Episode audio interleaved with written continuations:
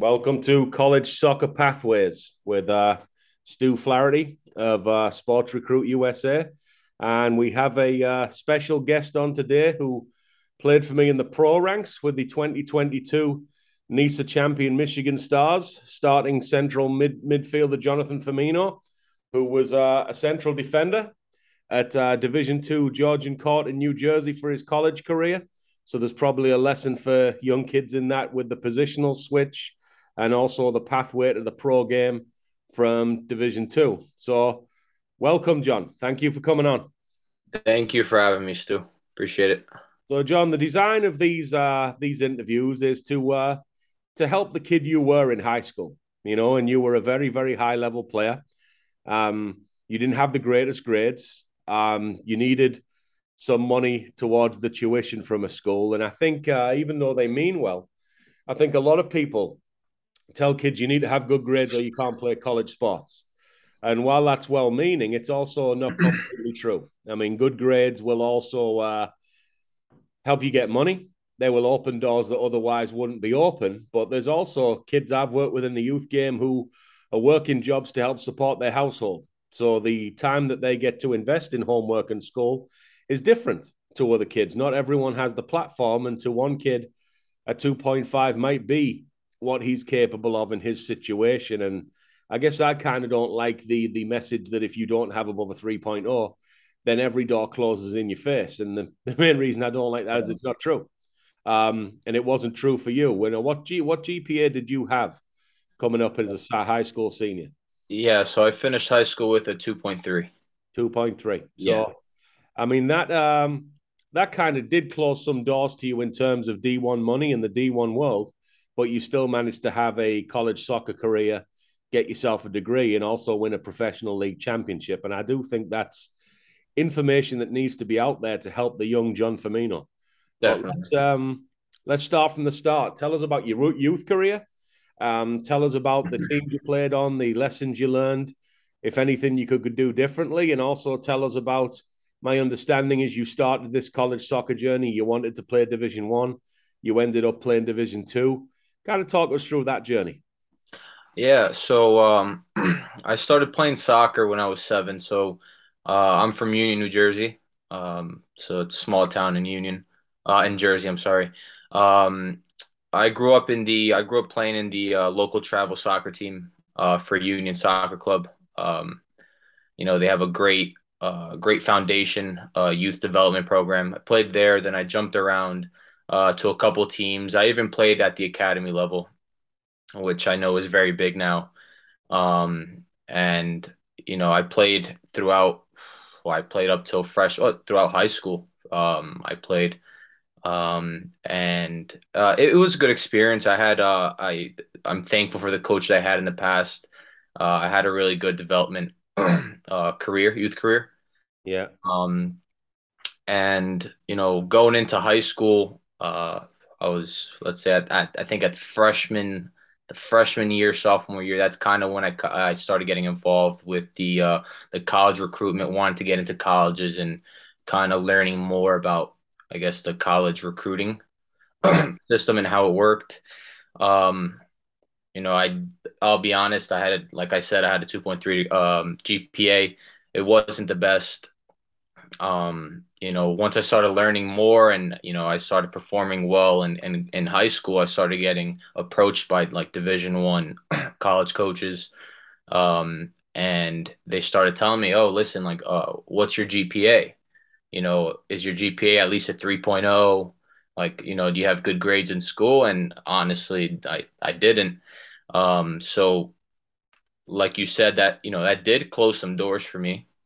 Um, it did, but did it make it impossible for me? No, it, it didn't. Um, you know, luckily, um, I was able to get a scholarship from Georgian Court University, which I'm thankful for. And, um, you know, I had a really good freshman year. I was lucky enough to uh, win the CACC championship as a freshman, starting uh, starting center back for the if school. We, if we can just backtrack, John, before we get into your college career. Yeah what I like about your story is you've come up in a scenario as a youth player where you wanted something, and then you figured out that you couldn't have it. You know, this was academics. Sometimes it's playing level, sometimes it's money, but you wanted top end of D1. And then there's a realization of kind of, I want this from the world. It's not really feasible right now.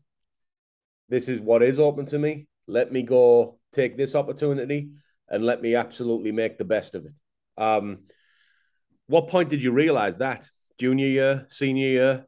You know, was it was it the recruiting of Coach Robbie at Georgian Court? What kind of switched your mindset from wanting this to realizing this was a good idea?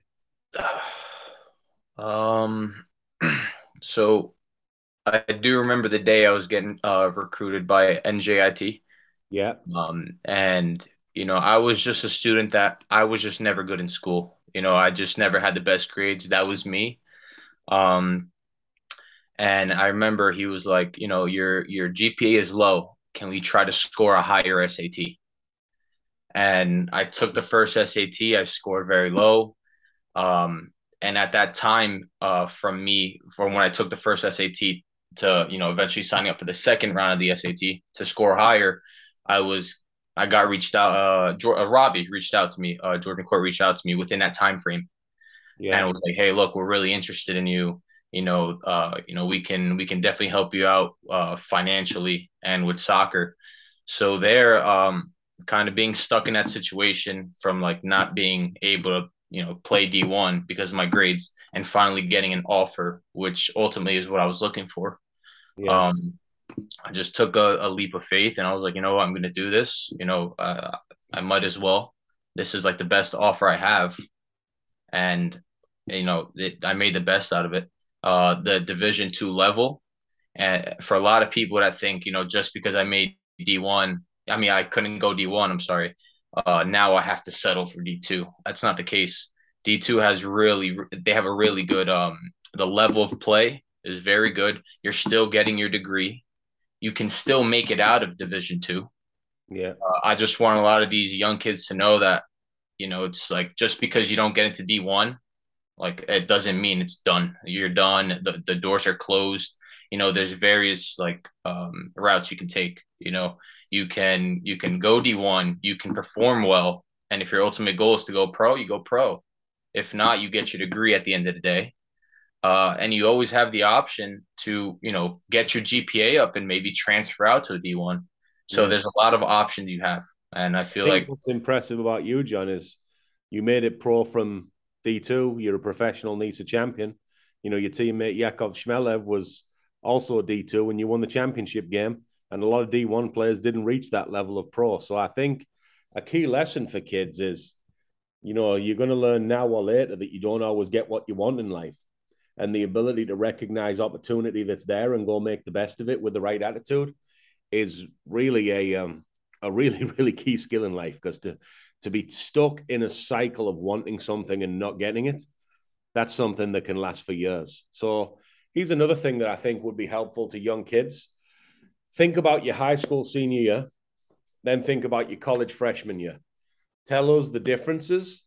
Tell us what Coach Robbie taught you to make you a better player, and tell us what you wish that you found out the hard way in your freshman there that you wish you knew going in. Um, Ooh, wow, that's a good question. um, you know, uh, uh, going into college, you know, I did learn that it wasn't all just playing soccer. You know, there's more to it. You know, there's more to it. There's that balance between school, being a student athlete. That's just as important. You know, if if you're not keeping up your grades, you're not going to be able to play. So one thing I learned is that you're going there, but you also have another responsibility. Mm-hmm. You know, and you can't just think that, you know, you know, I'm not just going to do school and not focus on school, but I'll be able to play. Like those two go hand in hand. Like you need school in order to play and be eligible to play. So that's one thing that he helped me realize. And uh, on my end, I was able to take responsibility and, you know, thankfully do well in school. Um, and yeah, for me, it was just more of the responsibility. It was just more. It's more responsible. It's more responsibilities you have to deal with uh, when you go from that transition from senior year of um, of high school to freshman year. Yeah, I remember when I coached at Dartmouth, I had some kids tell me that I'd be a I'd be a really great soccer player if it wasn't for all the academic stress. Quite the obstacle in college soccer. And I think from a psychology standpoint, it's almost being able to focus and be present because we we all live in this anxiety loop where our brain goes into the future and you're worried about homework while you're playing.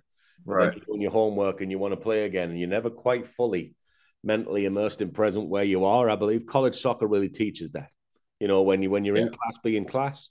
When you're with your friends, be with your friends. But when you're on the field and practicing or in the weight room, then give that all your attention. You know, yeah. in terms of uh in terms of money, John, and you don't have to give figures, but again, this is for families and kids.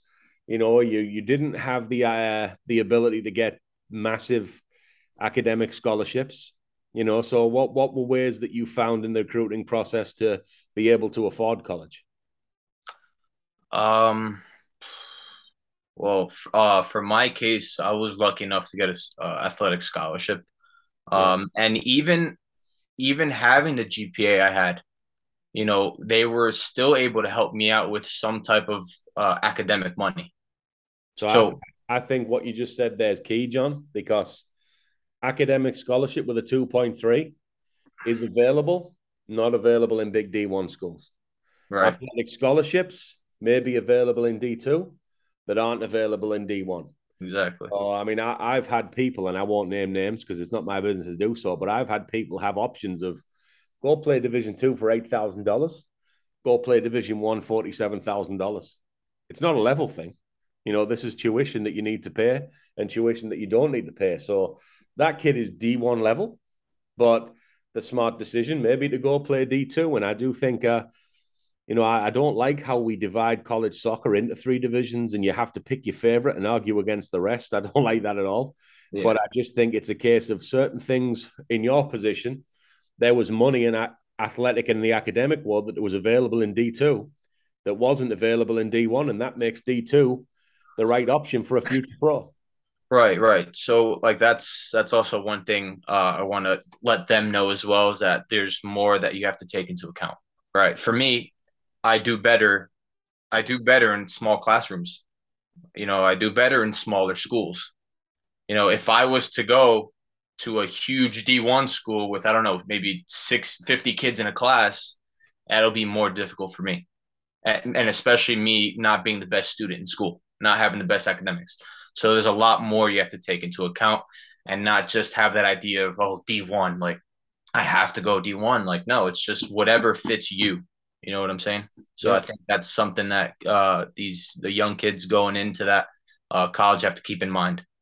Yeah, in my experience, the best academic schools I've worked in, and I worked in the NESCAC and the Ivy League, which is high level, low student to teacher, teacher ratio. It's a it's a big big thing, man. You know, like when uh, when you're on a college soccer team, you usually have about ten players per coach. It's a great ratio to learn.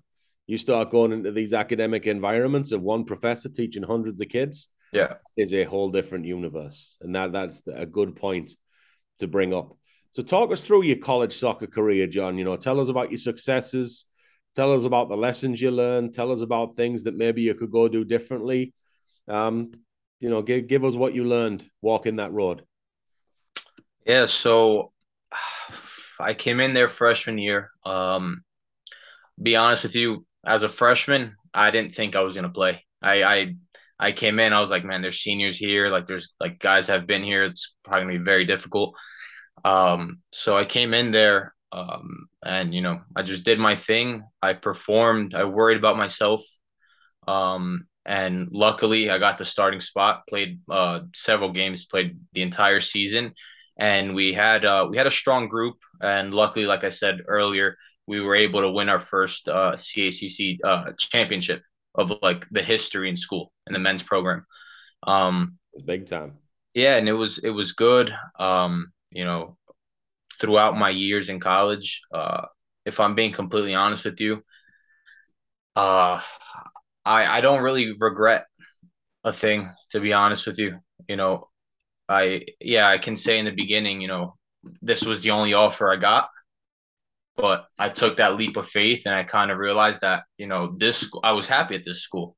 I was performing well, I was getting recognition, I was getting awards, I was doing well, I was happy. So for me, once I found that happiness, I wasn't worried about playing Division One anymore. Yeah, because I knew that if I did my own work and I I focused on myself and performed, I knew that one way or another I was going to make it out successful. Yeah, and that's what a lot of a lot of the young players have to keep in mind is that and and uh, another lesson that ties in with that is like for me at least I realized that you know at the end of the day you just gotta you you gotta worry about yourself, control what you can control, and the outside factors you just can't control that. You can't let that affect you. You have to stay mentally uh mentally strong and, and positive, especially when things aren't going your way. And that's one thing I learned.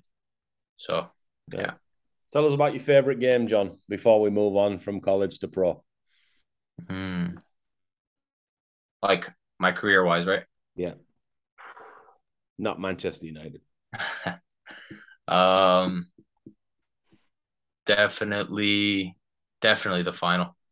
One in the Nisa. Yeah. That was for me at least, you know, I can say I I ended on a bang. Like I finished my career as an athlete, a professional athlete on a bang. That was probably the that was like a dream come true to me. Uh, I couldn't ask for a better ending, and it was just an amazing experience. Yeah, and for those listening, that was last year's NISA Championship game, November. Michigan Stars, the uh, the number three seed, I believe, hosting uh, Albion, maybe the four or the five seed. I can't remember, but yeah, yeah that was a beautiful day. So tell us, John, because this is a lot of the kids, the reason they want to go D1 is they want to play after college, right? And people think that D1 is the only place you can do that, which is obviously not the case.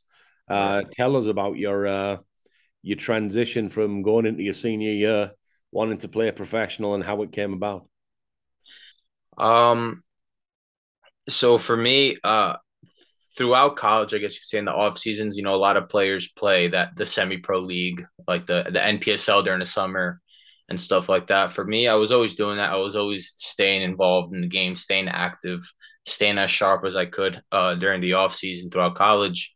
Um, and you know, I I was getting a lot of looks at, from teams. Um, and that's when I kind of realized that, you know what, maybe, you know, let me, you know, let me try and go the the combine. I did I actually did a combine, um, and it went very well. That was in Toronto. I did a combine there, went very well, uh, and that's when I got my invitation to go to Portugal. Yeah. So uh, that's where basically my career kick-started, and uh, I ended up uh, coming over to Michigan. There's one thing I think lost in the college game. Once you get on that combine field, and you're playing well, and pro coaches like myself are watching, and you're watching the kid that's playing well, you don't care as much as you think what school he went to. Exactly. Yeah. If any, if anything, it works against you know guys if they're not performing and you see a big school next to them, you're like, oh wow, it's like it's not an inherent advantage that you graduate out and you now you carry that for the rest of your career. Maybe it can open a door, but once that door's open, you better be good, man. Yeah. Uh, I think that edge is important to keep it through your uh, keep it coming into college because because you come from an MLS Next Academy doesn't mean you're starting to get above a kid who didn't, and then keep it coming out of college because just because you played D one doesn't mean you're starting or getting contracts above kids that play D two. It's all about performance, and I think that is uh, definitely somewhat lost, you know, on some on some people I speak to. Um, tell yeah. us about your experience in Michigan because one thing I want to uh, point out here is you were a career centre back you know. But for me, a good player is a good player. A centre back can often be a six, a full back can often be a winger. You know, a six can often be an eight, be a 10, a nine could drop deep. Positions aren't as fixed as you think if you're actually good, you know, and you've got these skill sets and you can win ball in the air, you can win ball in the ground, you're tactically aware, you can complete passes. You can play either centre back or the six with ease for me, and I would have even considered you in the eight. So talk us through, through your eyes, what it was like to play centre back your whole career and find yourself as the starting centre mid on a pro team. Uh okay. So I'll be completely honest with you. Uh do that for the first time. so I'll be honest, it, it, it, was a transition. It was a big, a big transition. You know, I, you you go from you go from playing with the game in front of you to now having to play with it, you know, with your back towards the game and having to look over your shoulder a lot more and there's more pressure consistently on you. Um, for me, when when I was first told that I was going to play the six, to me it was like, oh well, I've never done this, but let me just, I'll do it. You know, at the end of the day, for me, it's like, you know, I want to be on that field, and I'll do whatever it takes to be on that field. And I have to, if I have to get a job done and a task done to be able to play and start, I'll do it. Yeah. So for me, um, I I I took it and I ran with it. I was doing, a, I was watching a lot of players. I was watching videos of Sergio Busquets. I was watching a lot of videos and analyzing their game and seeing what I could do better and what what I can kind of reflect on from watching his game, you know. And I think that's a great lesson for kids, John, because instead of going back and forth with the coaches and wanting to play your position and potentially being the third centre back when we play two, learn, dive into something new, play the games, have good games, have bad games, and ultimately start every game and win the championship as a starting centre mid. Yeah. I can't even remember if you were all league, but you should have been. Were you all? Were you all Nisa? Uh, second team, yeah. Yeah, same thing. So, all league having transitioned to centre back when you were playing the highest level of opposition. A very impressive thing, but for that to happen, you've got to you got to let it happen. You know, you do. You can't dig your heels in and fight and talk to your coaches and say, "I want this, I want that, I want this." Again, I want this. I've been given this. Let's make the most of this because every day crying about this is a day wasted. You know. Exactly. Yeah, but I mean, I'll I'll say, John, as your coach, you're absolute pleasure to have on the team. You know, I, I wasn't happy when I found out you weren't playing pro soccer no more. Yeah, I, I, think uh, you'll be a great example to younger players, which transitions seamlessly into what you're doing nowadays because you are uh, running a coaching academy, right? Tell us a little bit about that. Yeah, yeah. Uh, me and a buddy of mine, uh, we started uh, Next Level Development Academy. Um, so our main goal and focus with that is to uh, give the kids, the local kids, and and the kids in New Jersey that want to train with us the opportunity that me and my partner never had growing up. You know that good coaching development career. Um, and and for us, it's all about giving back and and kind of sharing the knowledge that we learned at the professional level, being professional players, and what I've learned in Europe and here, and kind of bringing it all here and kind of you know being being able to give it to the kids and and and pass that knowledge on to them and have them ready and be prepared for you know whether it's them going to college or them wanting to play in the professional game. Love that. So that's that's a great way to live, and I'm I'm going to enjoy seeing you build that. I see you've already had a clinic. Yes, yes. Kids out there, love, yeah. love to see that. So that's about it. Any last words? Any last lessons? Anything you think is worth bringing up or discussing? If you know a young version of John Firmino, high school senior, maybe low grades, not getting the looks he wants from D1. Any any advice to that kid to sign off? I just want to say that when when it doesn't go your way, you know, stay strong, stay positive, and try not to compare yourself to the next person. You know, everybody has their own story. You your story is written differently from the next person, and the most important thing is to understand that and you know be positive and have some faith that good things are going to come your way. I like that, John. You've mentioned the word faith a um a lot this interview, and I do believe it's a big part of success in life. You know, you can't take every obvious option. You can't bet on the winning horse after the race is finished. Um, you do have to make intelligent evaluations of your situation in life and have some faith that the door that was open for you, you can go make the best out of. Yeah. Uh, I'm glad our paths have uh, crossed, John. I really have on this journey. Me as coach and you as player, and who knows in the future. Likewise, likewise too. So, anyone listening, hope you got uh, value from this. If you have interest in college placement assistance, there is a link below this YouTube video and an email address that you can contact us. And uh, John, what's your website for anyone in Jersey interested in Next Level? So it's www.nextlevelda.com. And you can also follow us on Instagram at Next Level DA. Appreciate you, brother. Signing off. Thank you. Take care, Stu.